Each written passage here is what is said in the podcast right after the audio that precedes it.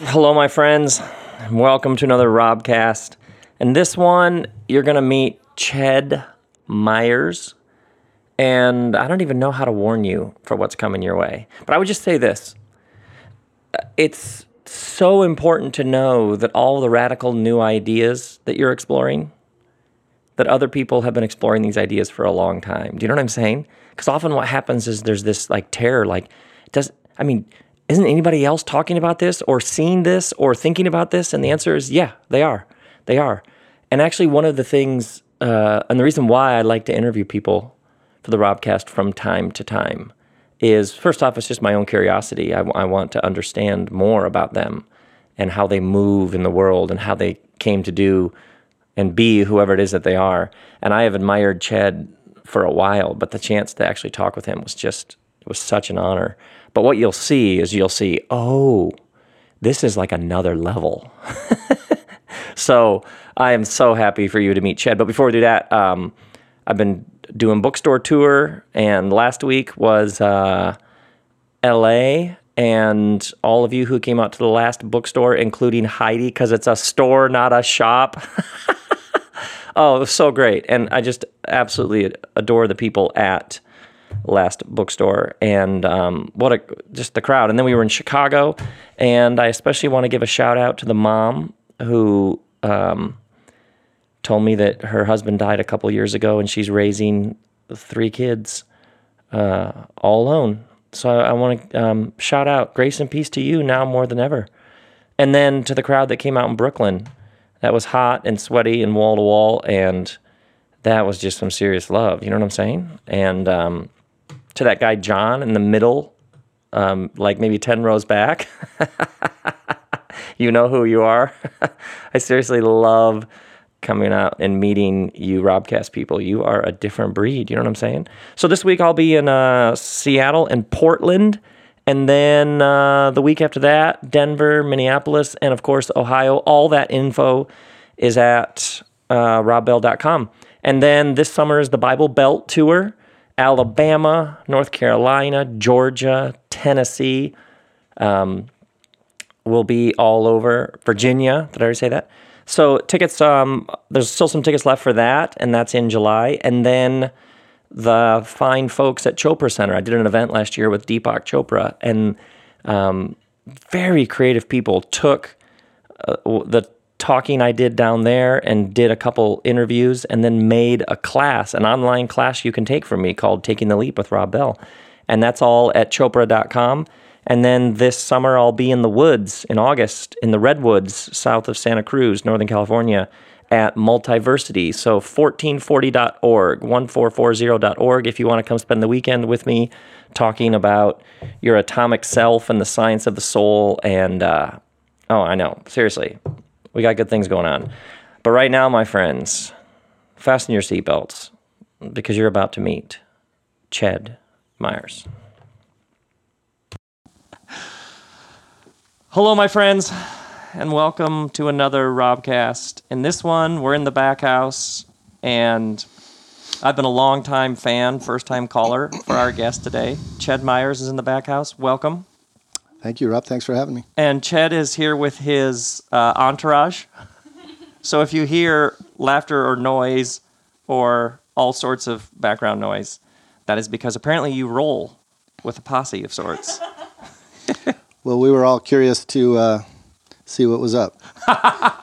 so I'm delighted to welcome Tommy and Lindsay Airey, who are close colleagues of ours. Um, and uh, Tom edits the radicaldiscipleship.net blog site, which is a really good thing that uh, we collaborate on, and my beloved partner Elaine Enns, who's a big part of this work. So we just all thought we'd come come down and check out the back back house. I love it. Now, uh, to my Robcast friends, you know that there are all these people out there who I am fascinated with and who have helped shape me, and so every once in a while I get to sit down with them. And so, Ched, um, do you describe yourself as an author? How when people you're at a party, people say, "So what kind of work? What, what, kind of stuff are you up to? What do you do when you're not here yeah. at parties?" What do you say? Interesting that, that you ask. You know, I grew up here in uh, L.A. and then I was gone for about 10, 11 years, and came back as a young adult, and had published uh, uh, my first book. And so at parties, people ask me what I do, and I'd say, "Well, I'm a writer," and they'd say, "Oh, oh, so what's what screenplays have you done?" So, so that that weaned me off describing myself as a writer in LA. Yeah, right. Because that Outside of something LA. I'm okay being a writer. That's one of the things I do. Yeah. So um, let me start with let's let me start with some softball questions. So because I want to watch you hit this ball, I'm going to toss you some underhand pitches so that you can hit the ball really hard. If someone says to you, I prefer a T. Ch- you for- okay, I'm going to put the ball on the tee.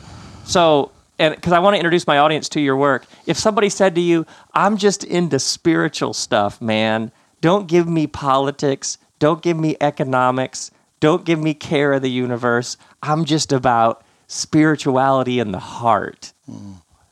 What do you think about? You're with me, right, man? How do you respond to that?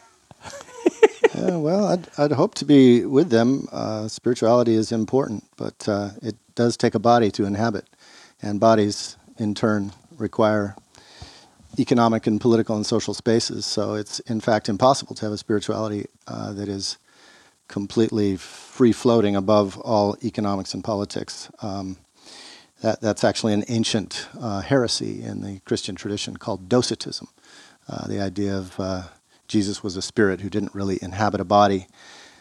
Uh, for the rest of us Smurfs, uh, we actually do inhabit bodies, and those bodies inhabit political space. So anybody who says that their spirituality is divorced from politics has actually made a choice, and that's usually a disastrous choice, both for them personally and for the body politic. So I, would- I would endeavor to knit back together that which is in fact inherent, and that is body, mind, and spirit.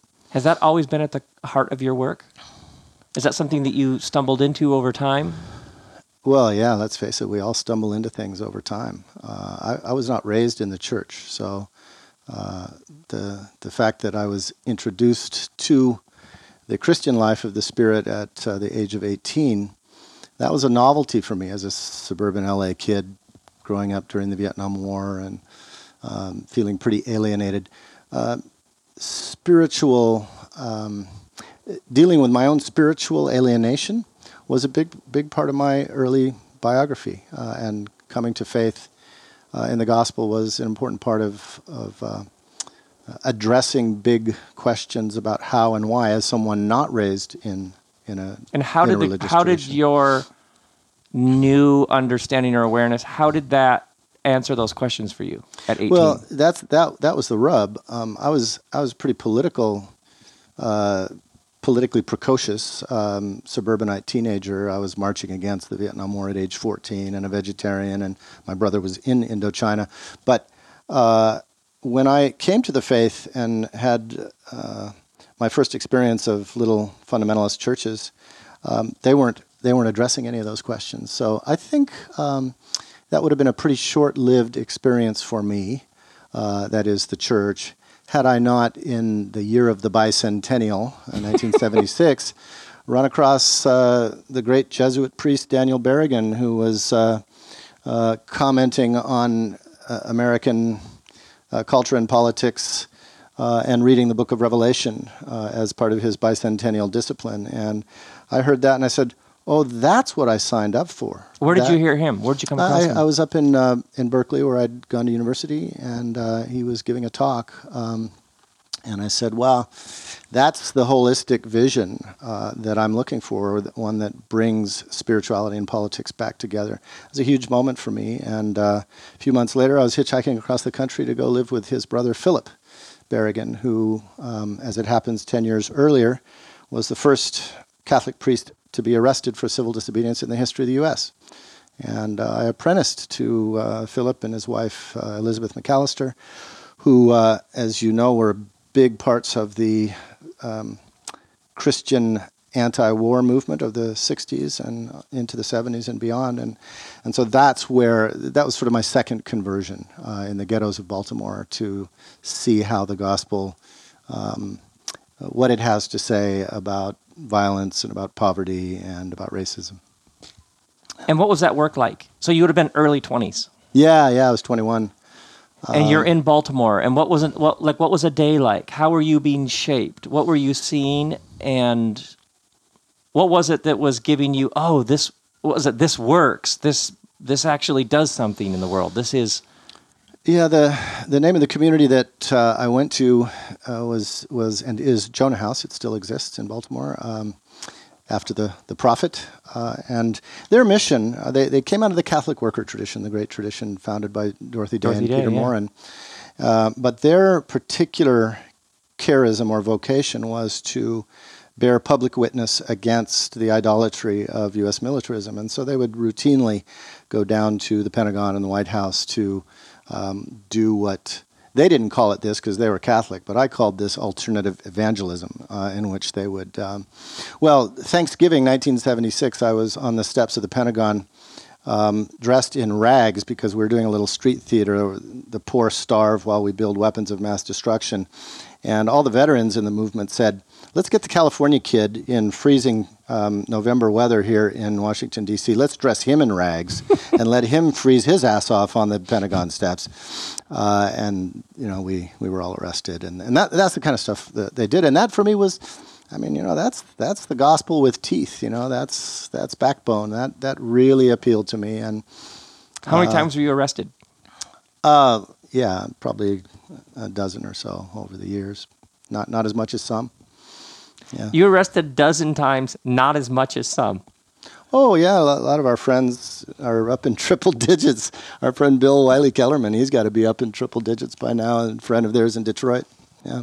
because and for for those who are brand new to the idea of any of this because because for you a spirituality rooted in the path of Jesus means you stand up to any idolatry how, how do you how do you explain it somebody says I don't understand how does Jesus and being arrested connect how do you how would you explain that Yeah, well, it's it's an ironic question, isn't it, that the readers of um, the New Testament read about Jesus being arrested and tortured and executed. They read about Paul in jail. They read about other apostles going to jail, and it still seems a strange question why followers of Jesus would go to jail. It's kind of ironic.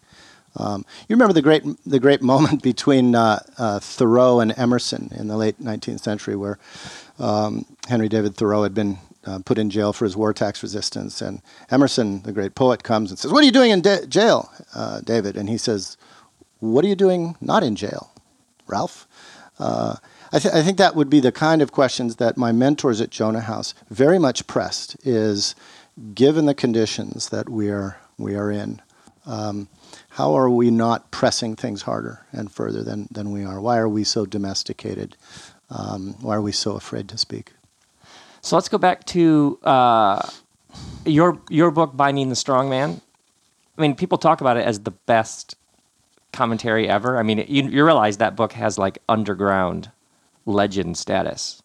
Well, it started underground, so You- I guess that's a good place for it for it to stay. Okay, so to my readers, um, Ched wrote a book which is a it's essentially a commentary which is taking you through. And it's about the book of Mark. So it's just taking you verse by verse through the book of Mark, and I cannot recommend it enough. Um, so, how like the first line, the good news of Jesus Christ the Messiah.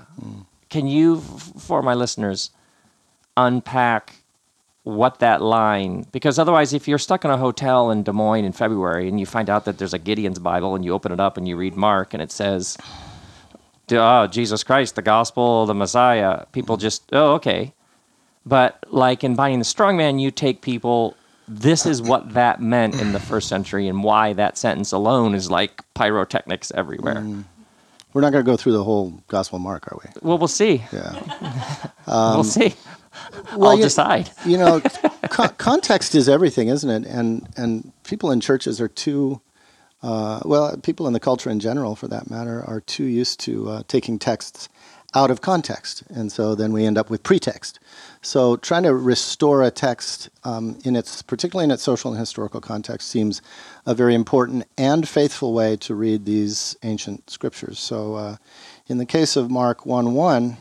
Uh, the term good news was not uh, which evangelicals will appreciate uh, comes from the Greek evangelion, um, wasn't a, a term that Mark invented. It was actually a term of Roman propaganda that uh, was typically used by the, the Roman state to uh, uh, broadcast the uh, great nobility and innocence and power of the Roman Empire abroad.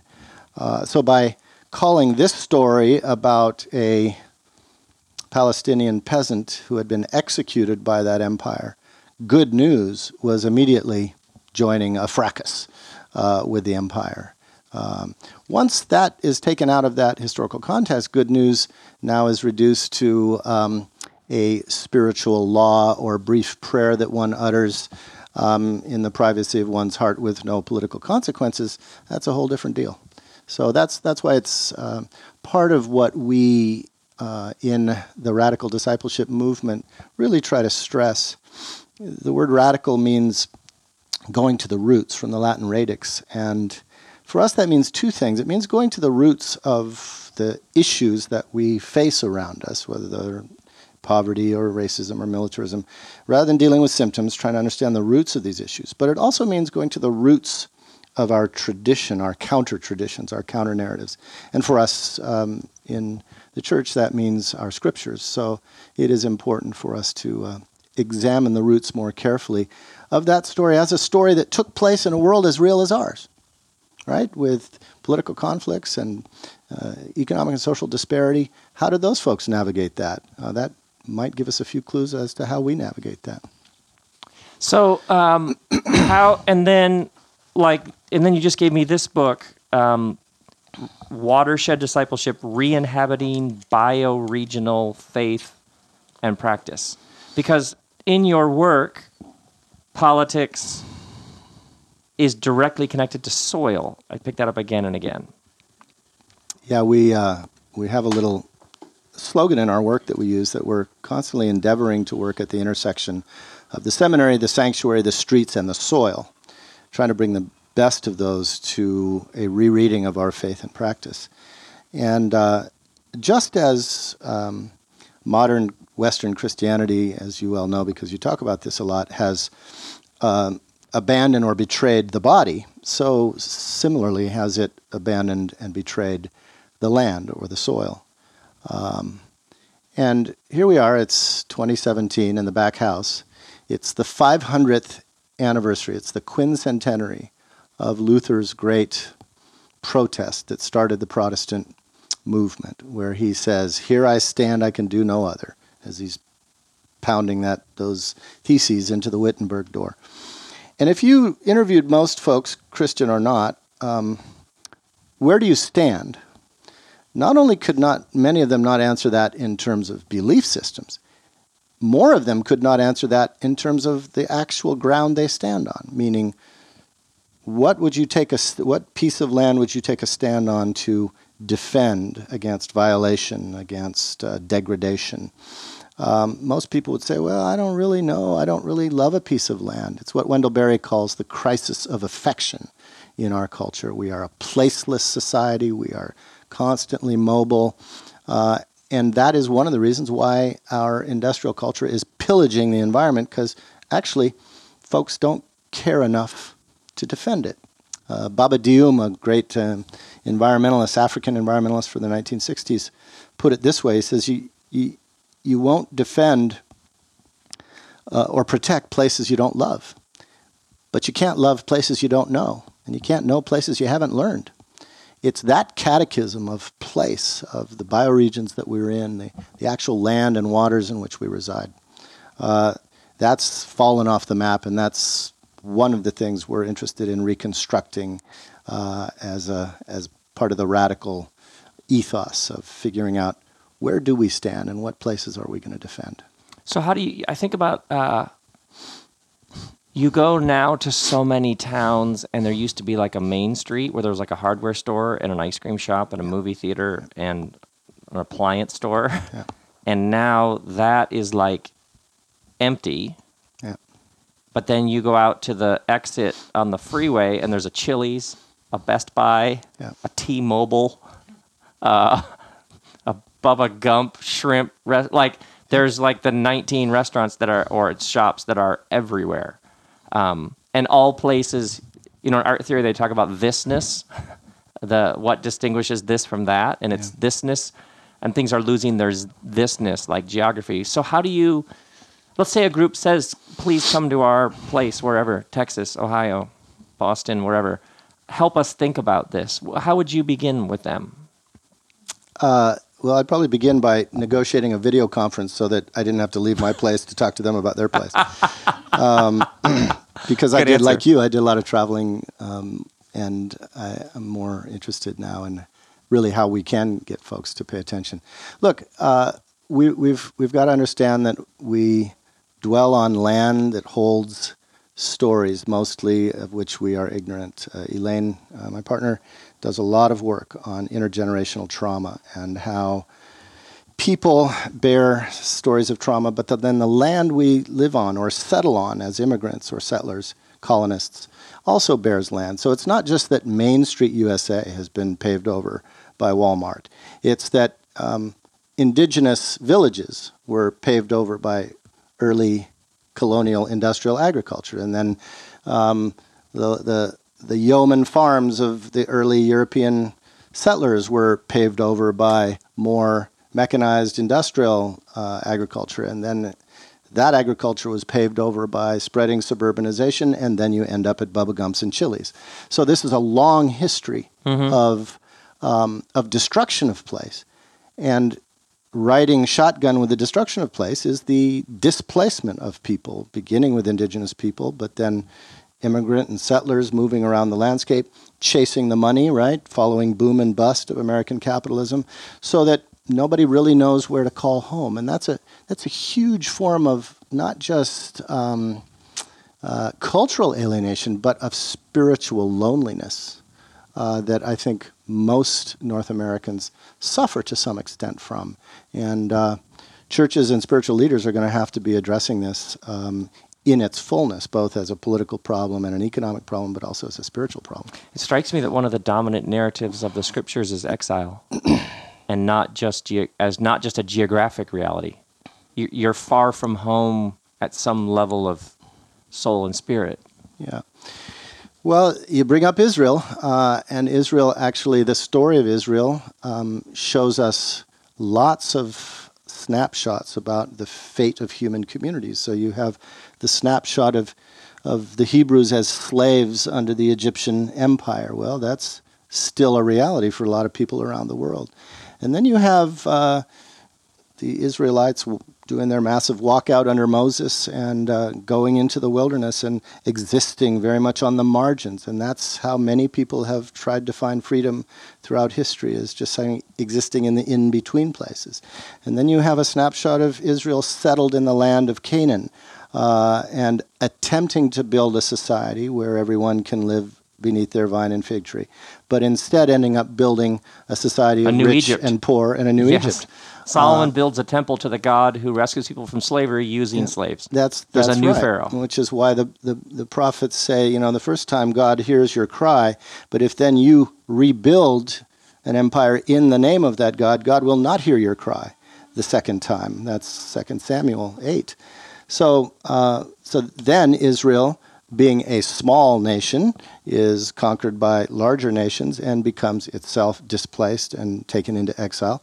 Well, a whole lot of people throughout the history of the world have had that experience of um, being conquered and being taken forcibly. Um, not least African Americans in in our uh, in our culture. So, uh, all of those uh, tropes, if you will, not just exile but slavery, uh, marginality, um, settledness in a beloved vineyard, to, to cite uh, Isaiah 5. All of those are things that I think we can learn from, from Scripture if we have the eyes to see those as, if you will, archetypal statements about people trying to Yeah. live peaceably and justly. It's like the fundamental questions humans have been asking for thousands of years. Yeah, and tha- and that's one of the reasons why we emphasize um, trying to rebuild biblical literacy. Uh, and as you know very well, Rob, uh, working in churches and with church folk, um, whether they're high church, low church, or no church, biblical literacy is actually quite low in the churches. People know sound bites, but they don't know stories, and they don't know the deep tradition. Absolutely. So trying to rebuild that literacy, but doing that where context is important, where where the, the historical shape of the narrative is important, uh, and where building analogies between then and now is important. Uh, that's a that's a piece of theological or spiritual work, yes, but it's also a piece of cultural work in a in a society that in many ways is um, still in a hangover of toxic Bible um, sound bites uh, that's you know driving the Trump administration, that kind of thing. Okay, because that's where I wanted to ask next. You have Rob, Rob just got excited there. He just jumped up in his well, chair. Well, I'm so interested in how you you have this uh, significant depth of understanding of larger movements throughout history, not just a sacred text, but how displacement, home, empire building. Do, do you like last year? Did you follow the presidential election? Are you like on CNN checking what's happening next, or are you like off in the woods, sort of feeling the soil in your bones? Like, where are you in this whole thing? Look, we, we live in a world where the presidential election follows us no matter where we are, right? I mean, Yeah, that's that. The last one especially felt like whether that. whether we're Couldn't wa- shake it. whether we're watching Big Brother doesn't matter because Big Brother's watching us. Um, and so, yeah, we were all aware of the, the Trump phenomenon. We uh, we just spent an institute in February trying to debrief the the, spiritual and political character of um, of this moment in U.S. history. Like your what? Like a retreat, or you? You? uh, yeah, we, every year we hold an institute called the Bartimaeus Kinsler Institute. It's a five-day intensive where we uh, work at the intersection of scripture and social justice and, and movement history. And uh, we, we gather up in, in the Ventura River watershed. Um, so we had uh, uh, 60 or 70 folk really hunkered down for a week to try to make sense. And we, and we did that by reading this moment through the lens of uh, Martin Luther King Jr.'s uh, Beyond Vietnam sermon, uh, the 50th anniversary of which we just celebrated last month on April 4th. And that's the sermon, as you know, where King famously named the giant triplets of racism, militarism, and poverty in, as the great American pathologies. And we tried to um, understand the Trump phenomenon through the older wisdom of King's vision because, uh, because we have seen this moment before in American history more often than we might think, uh, where um, what uh, is popularly called now, I think Van Jones was the first one to, to uh, call it white lash. Uh, American history is full of white lash.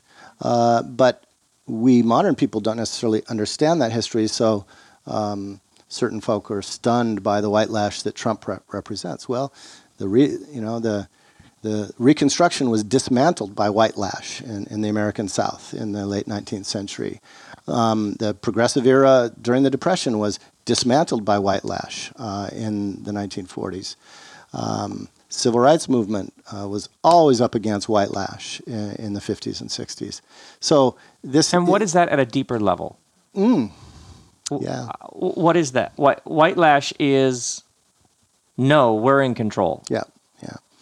Well, this is again where where Elaine's work comes in so importantly that that you have people trying to um, you you have the inheritors of a colonial project, the the, inheritors of of a of an imperial project where some folk came, invaded somebody else's country, took it over, called it their own, um, having um, domesticated, um, militarily speaking, the indigenous inhabitants, then turned to domesticating the landscape and its resources and extracting its resources, um, and sort of destroying anything that was in the path of that grand vision, uh, there's going to be some trauma. And not just trauma uh, among the victims, there's plenty of that, but there's, there's Yeah. internalized uh, self hatred, um, ambivalence. Um, uh, what what are we really doing to these people? Do I really believe in this enough to do this? And yet, it it it it uh, blows up in p- particular historical moments. And whatever the animating myth is that's driving that conquest is compelling enough, or it's whatever enough, coercive enough that people just go along. I love it how people will say that the U.S. was discovered by Christopher Columbus, but then talk about the people who are already here. Yeah. Like there was somebody here. So that's less of a discovery and more of an invasion. Yeah, which which brings me to a story I'd like to tell about 1992, which was the quincentenary of Columbus falling on the the lands of Hispaniola. Um, uh, 1992 was a, a time in which the attempt to reassert the myth of, of Columbus and, and European entitlement and doctrine of discovery um, was set to be celebrated, but indigenous people all over the world rose up in a, an amazing popular movement that pushed back so hard on that that most of the Columbus quincentenary celebrations were canceled because indigenous people were saying, ah, no, we're not celebrating this, and there's part of the story you're not telling. And, and there was a certain shame factor, I think, in, in the colonizing mentality. Well, right in the middle of the 1992 quincentenary, the jury uh, that was uh, deliberating over the four officers that beat Rodney King publicly in the streets of Los Angeles came, um, acquitted those officers, and um, 25 years ago, last Saturday, uh, was the Los Angeles Uprising, uh, the largest civil disturbance in the history of the United States.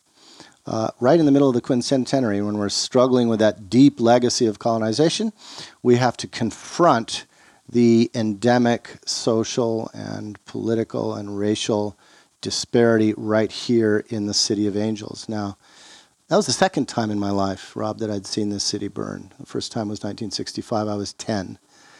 In 1992, it was different. I wasn't a suburban um, being protected from all of that. I was on the streets trying to work for justice while keeping the peace. And it was a, it was a shit show. Uh, there were 63 people killed, a billion dollars worth of property damage done. Uh, and, and, you know, as, as King put it when he was here in 65 after the riots, he said, the, a riot is the language of the unheard. So here I am in the middle of this thing.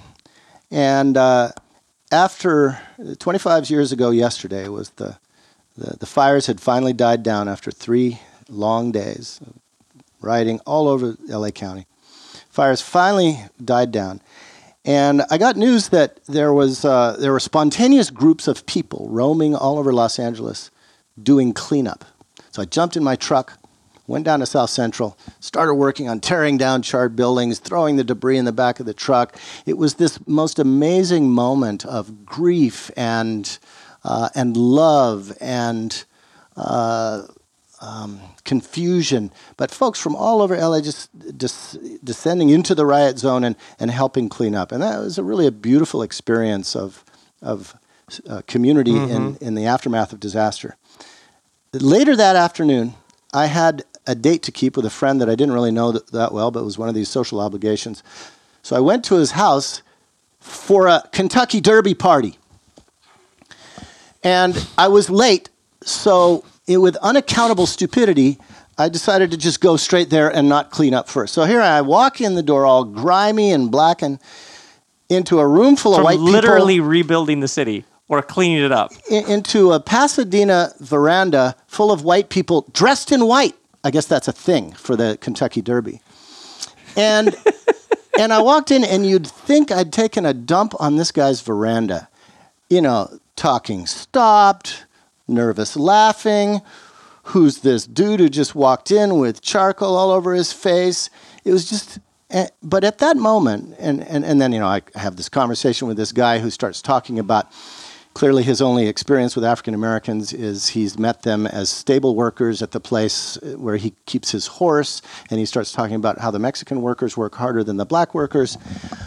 And I just go off, right? It's just. Do you uh, really? Yeah, I did. it was. it was not pretty, and it you lose it in your charcoalness. I, well, I did. I mean, you know, I, I, just lost all my filters, and I'd just been, you know, th- through this really. Here, clearly, were people say, by the way, who you, were who were neither um, impacted by uh, or cared about what had just gone down. And it's like a couple city. of miles, literally, as a literally as the crow flies.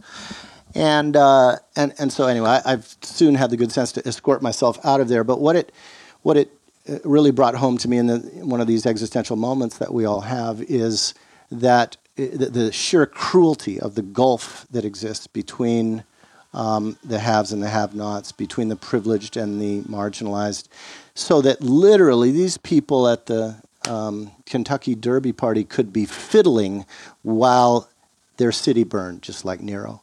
And I thought, wow, there's a there's a moment of truth, and and so it's that moment of truth that has fueled my journey to try to figure out what does the gospel have to say to this, um, and how do we make choices to be discontinuous, to live in discontinuity to the, the kinds of insularity and hardness of heart that um, suburban uh, entitlement have constructed and try to build bridges across these gulfs. Um, but yeah, that was that was right in the middle of the quincentenary, and it was 25 years ago this weekend, uh, and it's I've been thinking about it a lot.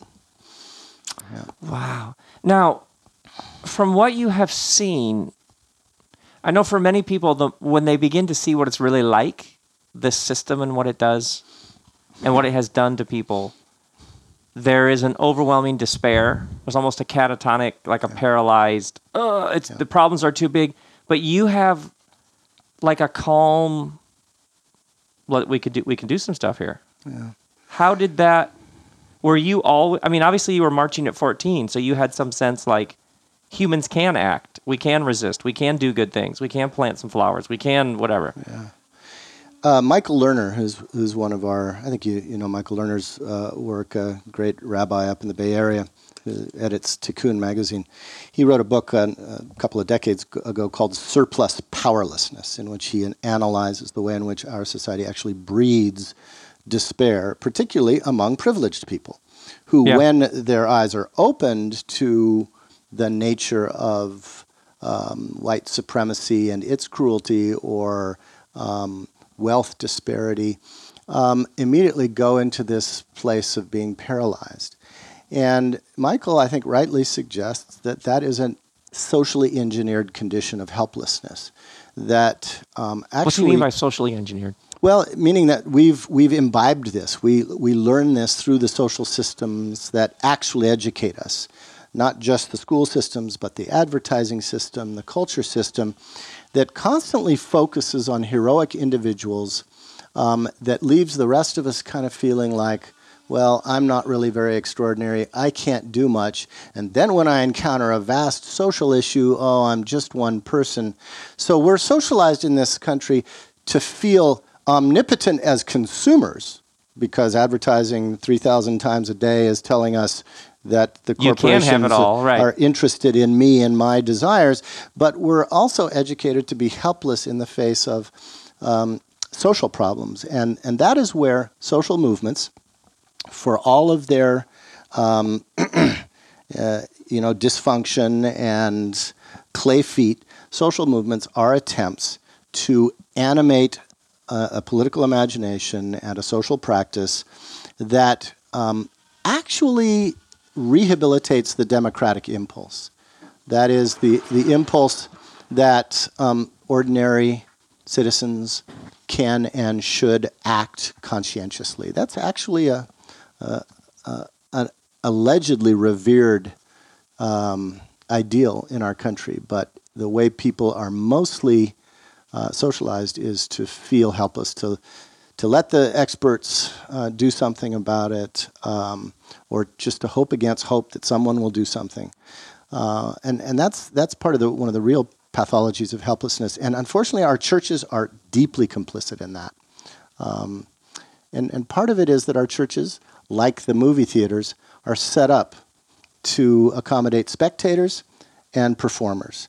Uh, and the spectators really don't have much responsibility to do anything. It's kind of religious entertainment, and you come. It's kind of a second-rate entertainment anymore. So that's one of the reasons our churches are dying. But, but, but imagine what a church could do to recover its roots as an animating social movement, where everybody who shows up is expected to to actually be part of a movement. Um, now, the one exception in spiritual movements in the last 75 years, something that Tom and Lindsay here are deeply involved in, is the 12 step movement. You can't mm-hmm. come to a 12 step meeting to be a spectator. Right. You, you, the only reason you're there is to work on your own issues of addiction. Well, you, if we would um, broaden that analysis to to actually start addressing the public addictions that are killing us. There are plenty of private addictions that are killing people, but there's also public addictions that are killing us. Uh, then why couldn't our churches turn into 12 step meetings where everybody who shows up is there because they understand it's a life and death struggle to come to health, to be liberated from our enslavement? Wow, there's Exodus again, and to come into beautiful renewal and wholeness. Come on. Through, through a discipleship, the root of discipleship is discipline. The root of the 12 step movement is disciplines, but disciplines in a community of recovery uh, in which we have never arrived, we're always on the journey to getting healthy. I mean, that's a great model for church. Well, there's no accident that the 12 step movement actually came out of the Oxford Revival movement in England in the 1930s. It is theologically based. But most of the 12 step movements now that meet in church basements yeah, are right. secular movements. We have a lot to learn from that. Absolutely. Now, um, I'm thinking, I, I, want to loop back to something you said because um, Martin Luther King naming racism, poverty, and militarism and I'm thinking about the people who would listen to this and say, What do you mean by militarism? Don't we need to protect our country? What's the problem? What about our valiant, brave soldiers who make it possible for us to consume?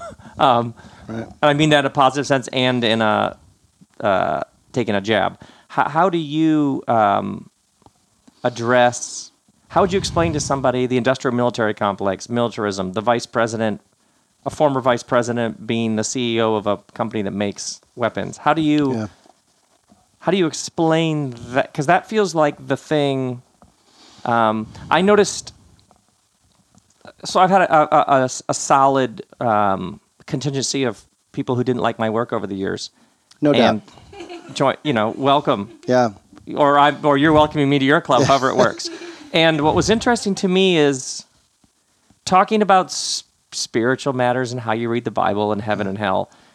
Um, that gets a certain thing going. Yeah. But when I, it was the Iraq War that like opened my eyes.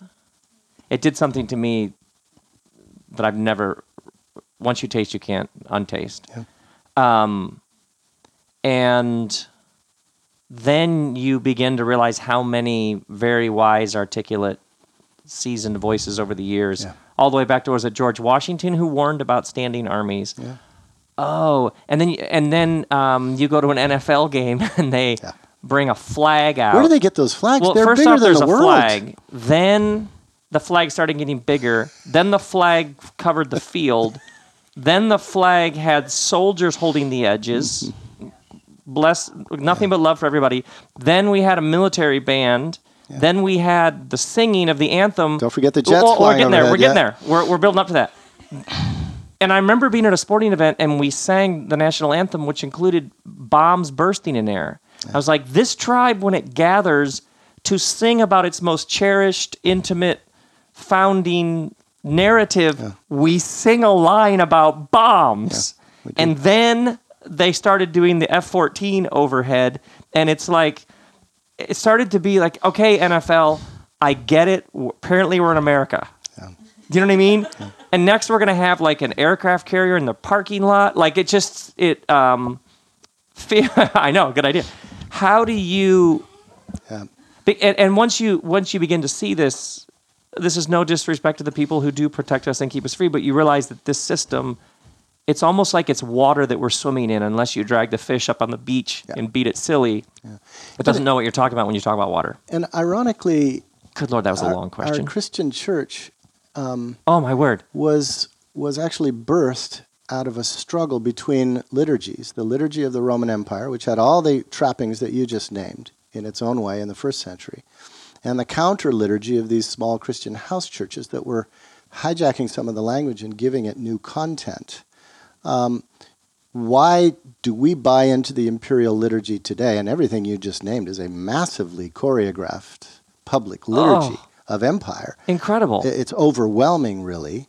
Um, well, how, how, do, how does one answer this? Um, I remember, by the way, to interrupt you real quickly, I remember realize, learning that the Pentagon spent a billion dollars a few years ago on advertising. Yeah, how about that? I was like, wait, wait, wait, wait, wait, wait.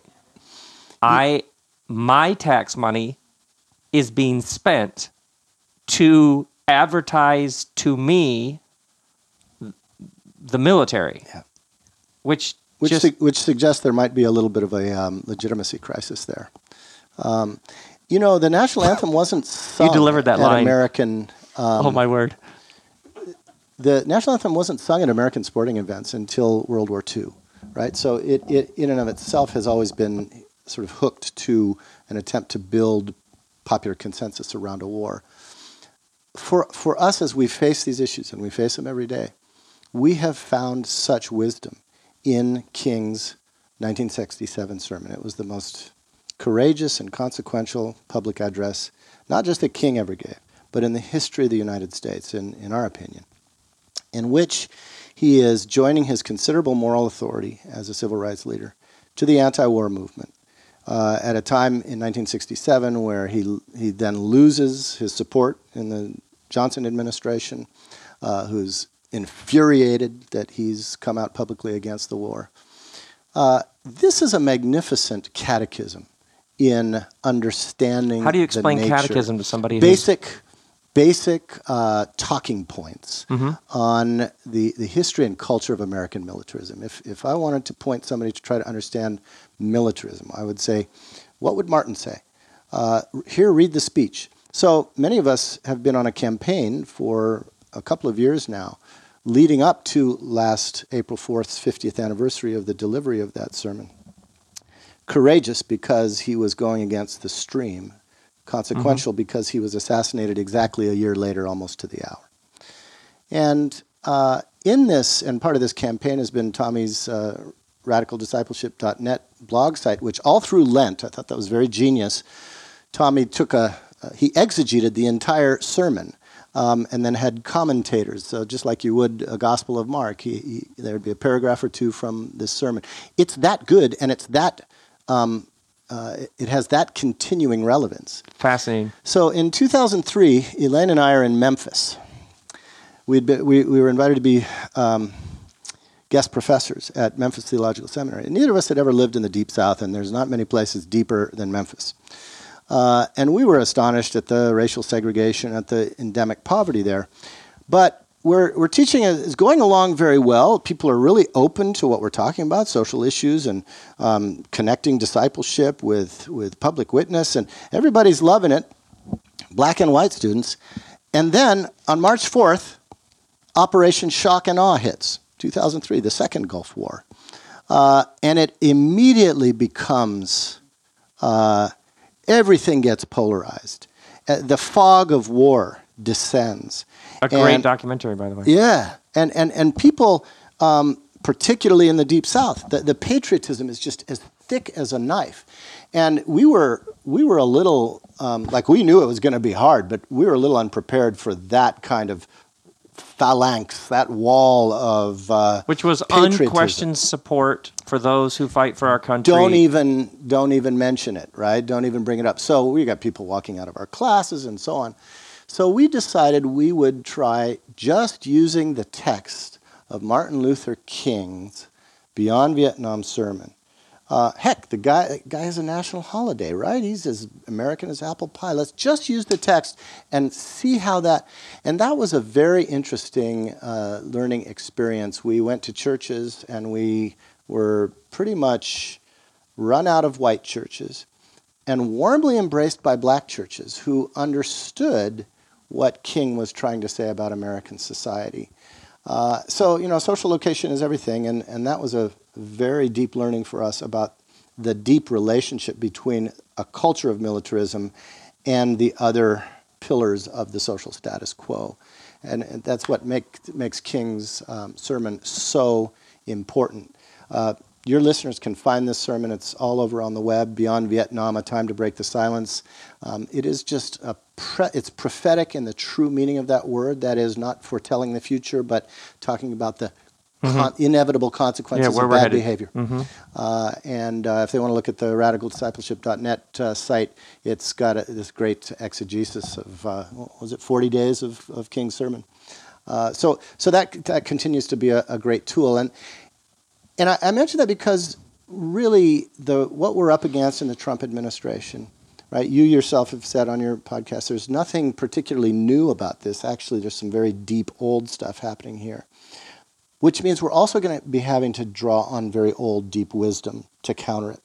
And that's going to mean Yeah, well not only are we going to have to be theologically sophisticated, we're going to have to reground ourselves in the radical roots of our tradition as a tradition of counter liturgy to empire. But we're also going to have to learn our, our social movement history and understand that every season of American militarism has had an edge of dissent, has had an edge of democratic resistance. And those edges uh, exist today. So the question is uh, not what do I do about militarism, but where do I find kindred spirits to start to push back on this? Because they exist. Sometimes we have to go look for them because we don't get prime time at uh, halftime on, on football day. Okay, I would love to see your your mind like speed round as with your knowledge of resistance movements, social movements, propaganda. Ha, uh, tell me, make America great again. If you just had to riff on that, or follow quickly, we used to win. We don't win anymore. With me, we'll win. What is that at a yeah. At a at a at a language semantics like what is make America great again? Yeah. Well, I suppose it's not um, terribly surprising that Trump couldn't even be original. That was actually a slogan in the Reagan campaign. Was it really? Oh yeah. Uh huh. Um, but of course, Trump Trump has, has, has used it, and it and it resonates to to all of those who feel like this unquestioned um, omnipotence of American culture and politics, uh, the unchallenged supremacy of white male business guy um, is being challenged. So I think we all understand how that has resonated. My favorite counter trope, of course, is um, coming from the Chicano community, which is "Make America Mexico Again," um, which certainly works here in the Southwest. But uh, you know, I think that that's where our counter liturgy, you know, Christianity and Jesus in particular was already interrogating greatness, right? What does it mean to be great? Mm-hmm. To be great is to be a servant and to take one's social stance alongside the marginalized and the invisible and the poor. That is the nature of greatness. So um, let's not just look for an alternative soundbite. Let's interrogate what greatness actually means, um, particularly socially and politically. And there's plenty of that in our scriptures if we want to look there and if we have eyes to see. So so for so for the the so for the person who's had a public freak out on Facebook over the past four months about where's it all going, I don't know what you. I pick up from you. You would say to them, whatever it is that disturbs you, unnerves you, is keeping you up at night. You're worried about what kind of world your kids. You would say, what is it that disturbs you? What is that liturgy? What are the beliefs that animate that? Now, what is the counter to it? Yeah. I mean, I pick up from your work the antidote to the despair and the fear and the is think about it, analyze it, understand what it is that's disturbing you, and then construct the thing that is the opposite of that. Uh, yeah. Um, construct Or whatever the word is. is is a, oftentimes I think a little pretentious that, that we use that a lot. I think it's more we need to apprentice ourselves to traditions that have been in resistance to this stuff long before we encountered it on our Facebook page. This is an old struggle. This river's been running all the way back to Moses.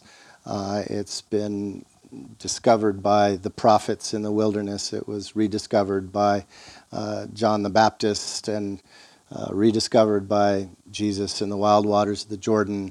Uh, try sometime to read one of Paul's jail epistles through the lens of King's letter from Birmingham Yeah. jail, right? There's all kind of resonance.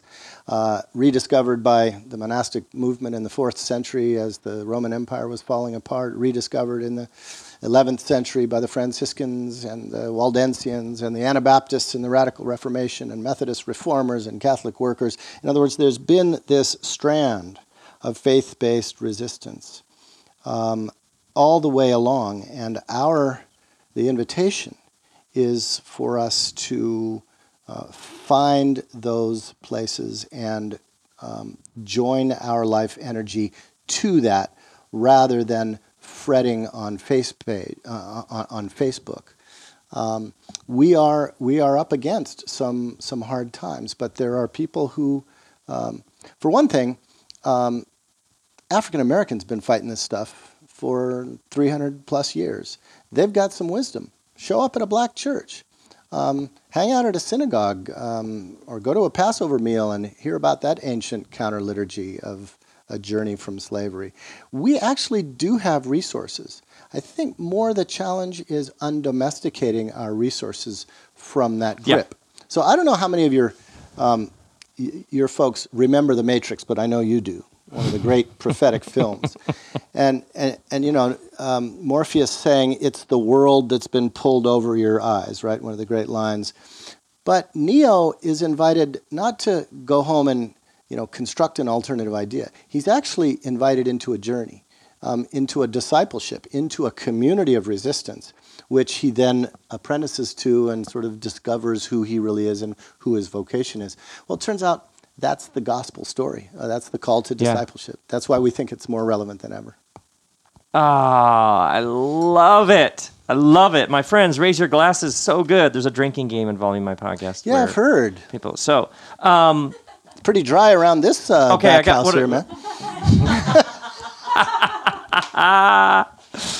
that is a good one. Okay, a couple more, a couple more questions that I want to help people know where they can go, point people to where they can go to hear more about this. But um, you, this for you, the Jesus path, you, be, you believe, or this is real to you. There's like a heartbeat underneath all this for you. So far. Still ticking. Yeah. Yeah, it is.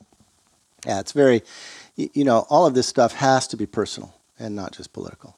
Um, that, that's one of the many dualisms we always try to overcome. So we're as, in, we're as interested in spiritual direction and marriage and family counseling, the kind of work that Lindsay and Tommy do, as we are with trying to get people to march around climate or um, uh, the commemorative conference we had in Koreatown around the LA Uprising uh, commemoration.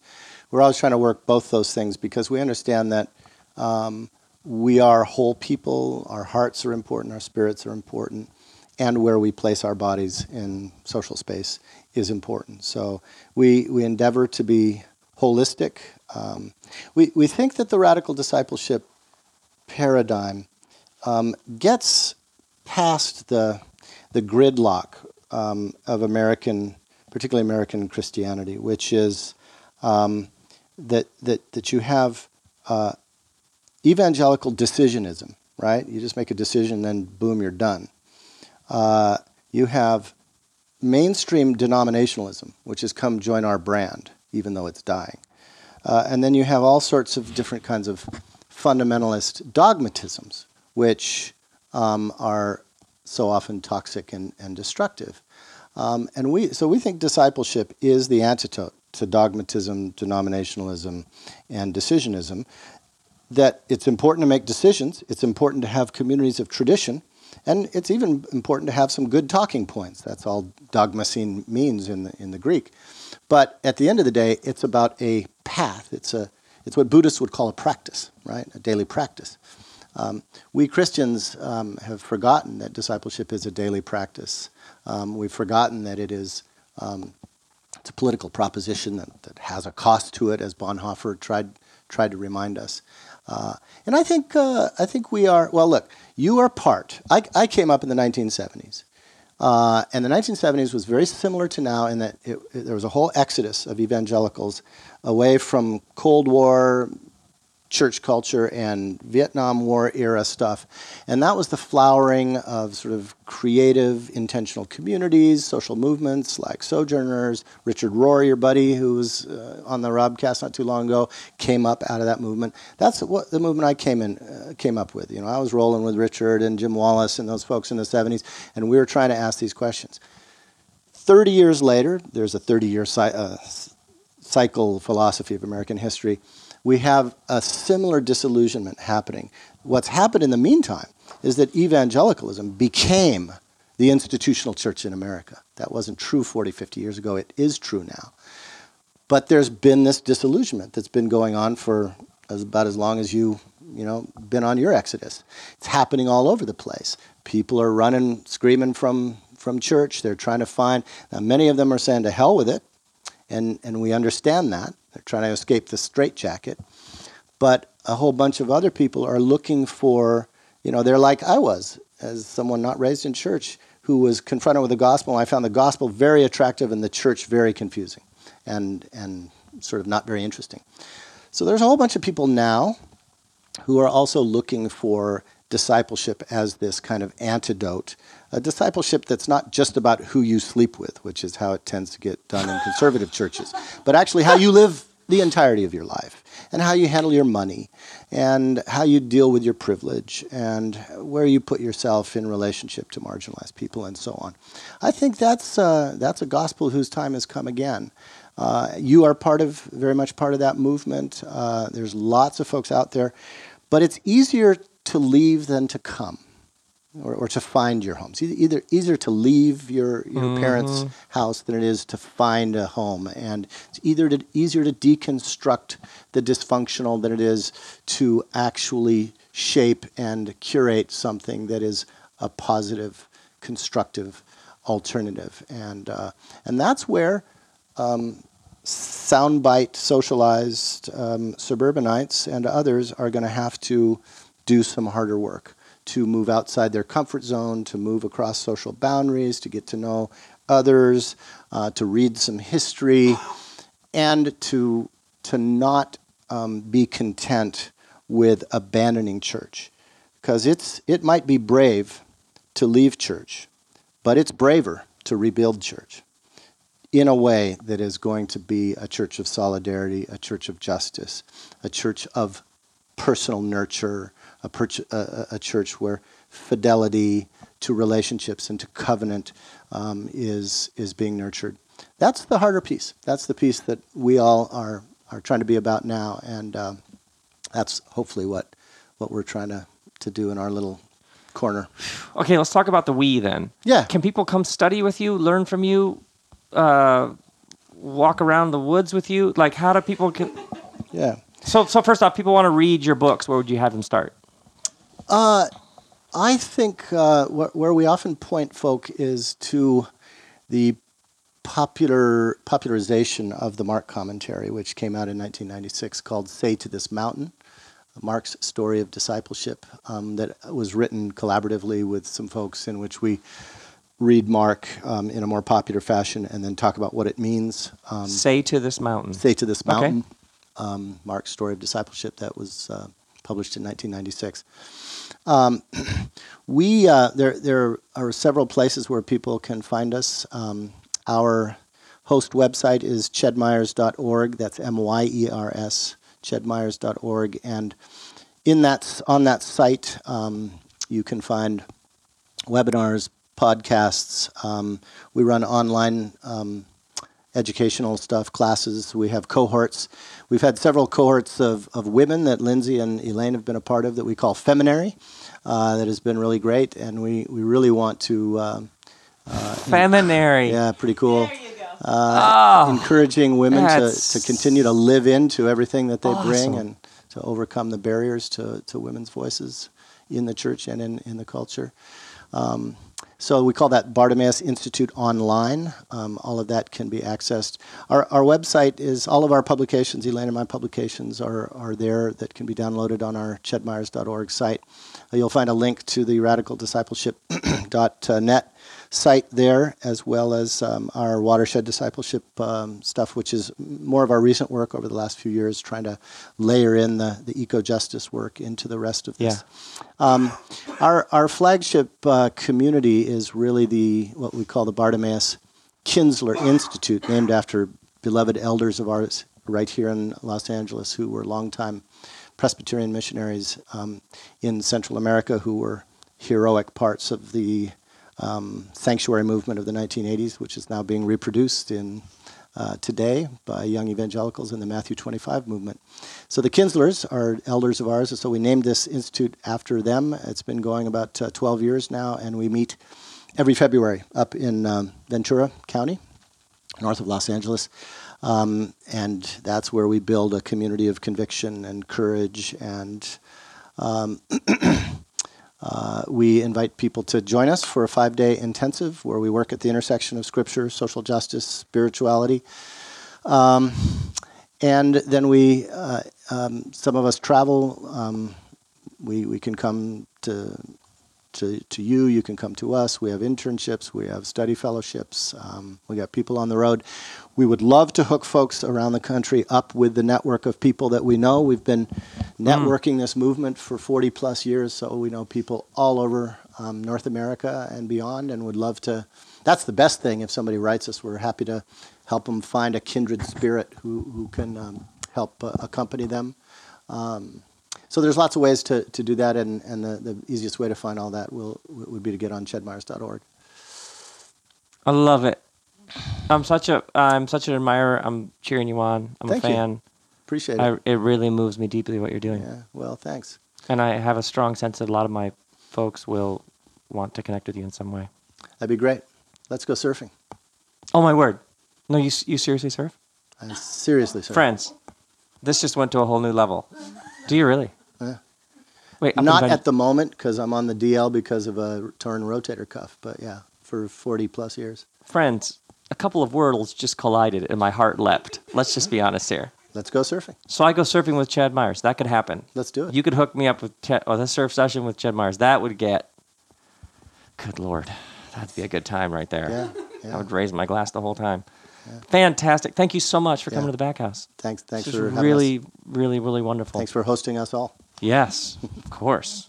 Grace and peace, my friends. Peace.